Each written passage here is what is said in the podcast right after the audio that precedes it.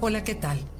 Estamos en enero del 2022 y normalmente en los meses de enero es cuando nos proponemos metas, logros, detoxes, terminar proyectos, iniciar proyectos. Normalmente es como lo que se usa. Incluso yo tengo 26 años de escribir y yo creo que 25 años en el mes de enero escribo sobre eso.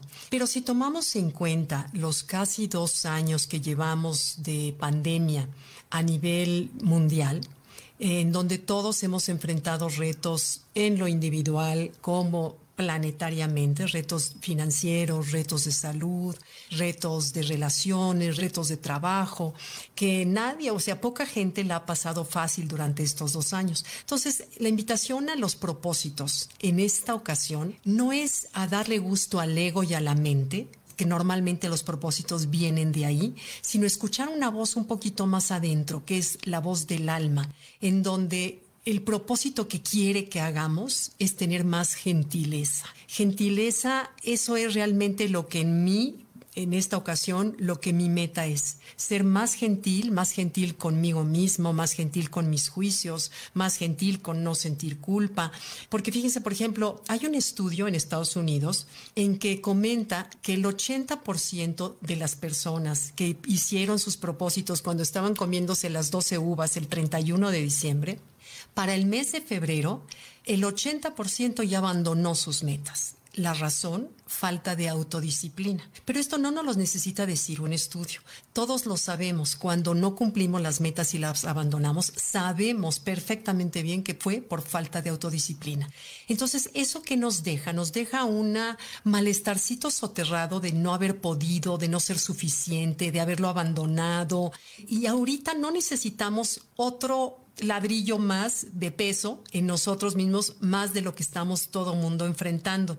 Estamos en esta nueva ola de contagio donde todo mundo tenemos parientes, conocidos, compañeros de trabajo que están contagiados y no sabemos qué sigue ni cuándo vaya a acabar. Entonces es tiempo ahorita de de veras de tener más gentileza siento que las metas son del ego. Al ego le gusta competir, le gusta ser el mejor, le gusta ser, pero tiene un costo, ese, ese costo de ser perfectos. Miren, por ejemplo, me acuerdo en noviembre del año pasado fuimos a un curso de yoga en Cancún y todas mis compañeras son mucho mejor que yo. Me cuesta mucho trabajo ser flexible en el cuerpo. Me, eh, tengo ya muchos años tomando yoga y hay ciertas posturas en que de veras me cuestan mucho trabajo.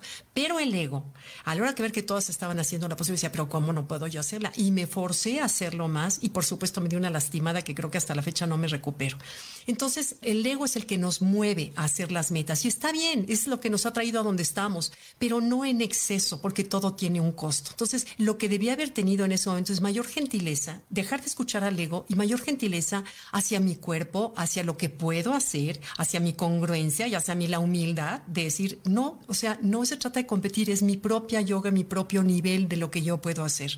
Entonces, bueno, eso sucede también con otras cosas. Entonces, bueno, lo que el cuerpo y el alma piden es, uno, ser gentiles, con nosotros mismos, soltar la culpa, los juicios, el no pudiste, etcétera.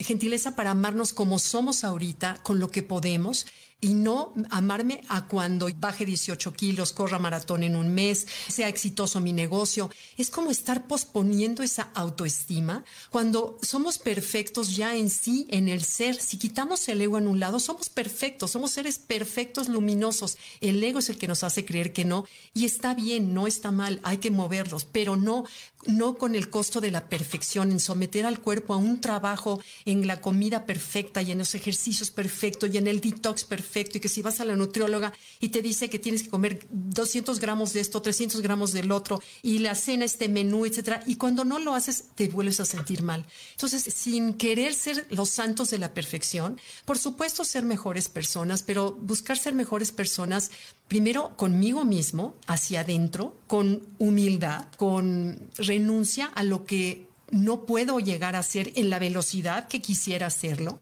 sino hacerlo poco a poco y ser mejor persona conmigo, con los demás, en mi entorno, con pequeños actos cotidianos.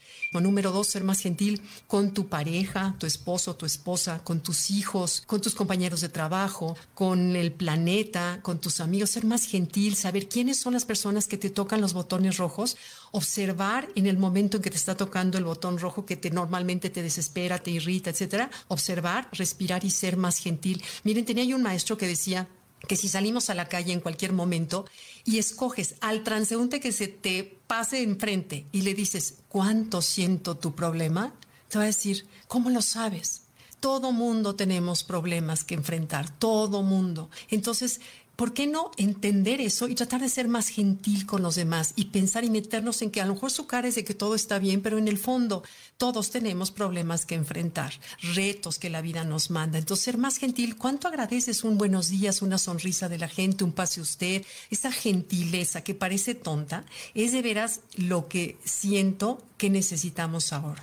Y uh, gentileza para respirar, para sentarte, para darte el tiempo. Miren, por ejemplo, el otro día hablábamos con mis cuñadas de qué hacíamos en la mañana en el ejercicio, entonces cada quien decíamos que, y una de mis cuñadas dice, no, ¿sabes qué? Yo pongo el despertador y gozo muchísimo ir por mi taza de café y meterme a la cama a leer un rato para después ya levantarme, hacer ejercicio, salir a caminar con mi perro. Dices, sí, el bienestar no es igual para todo mundo. Si eso a ti, al alma, te hace sentir bien y te da un ratito de placer y de bienestar, es haber tenido gentileza contigo mismo.